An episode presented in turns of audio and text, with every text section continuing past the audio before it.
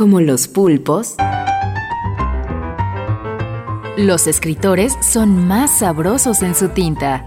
En su tinta. En su tinta.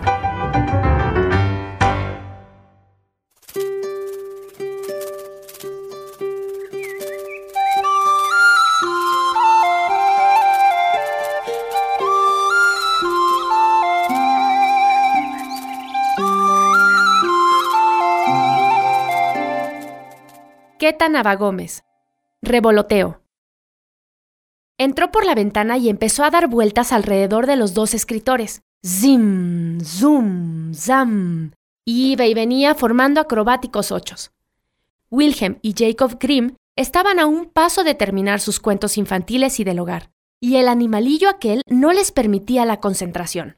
Zoom, zam, zim, insistía el insecto. Con el rabillo del ojo, Jacob lo distinguió un poco más grande que las moscas alemanas, rechonchas a causa de tanta salchicha. Moscardón o abejorro, qué lata. pensó. El alado bicho continuó sus aéreas acrobacias, así que Wilhelm, molesto, lo alejó agitando ambas manos y volvió a repasar su escrito. Parecía que el díptero quería que lo notaran, y esta vez pasó casi rozando las pestañas de Jacob. Ahora verás, maldito. amenazó el escritor.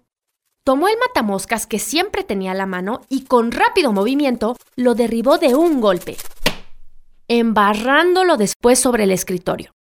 Ya estarás contento, ¿eh? Querías eso, ¿verdad? gritó Wilhelm acercándose a mirarlo. Y sí que lo miró. Atónito, observó el pequeño cadáver y corrió en busca de una lupa de aumento. Acongojados, los hermanos Grimm comprobaron que los despojos no correspondían a un moscardón, ni abejorro, ni mosca sino a hada diminuta.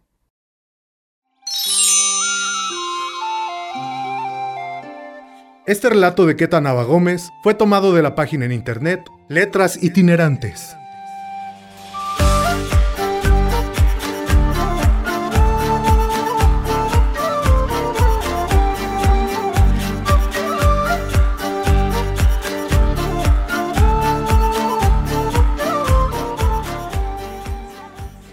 En la lectura, Daniela Juárez.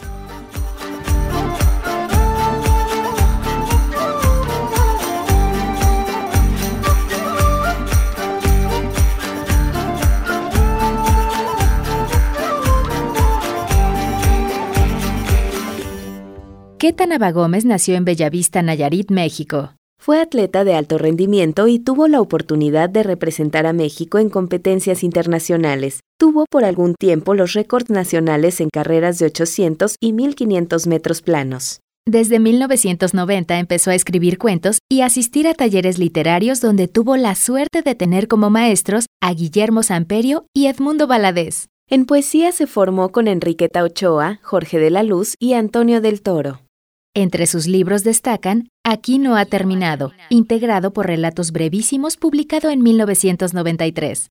Y Hadas Ebrias, Cuentos Mínimos, en 2006. En 1995 obtuvo el primer lugar del segundo certamen literario de la revista Marie Claire, que significó un viaje a París, del que regresó motivada para seguir escribiendo. También ganó el Premio Nacional de Cuento Alica de Nayarit en 1995 y después el Premio Nacional Bienal de Poesía Ali Chumacero en 2004.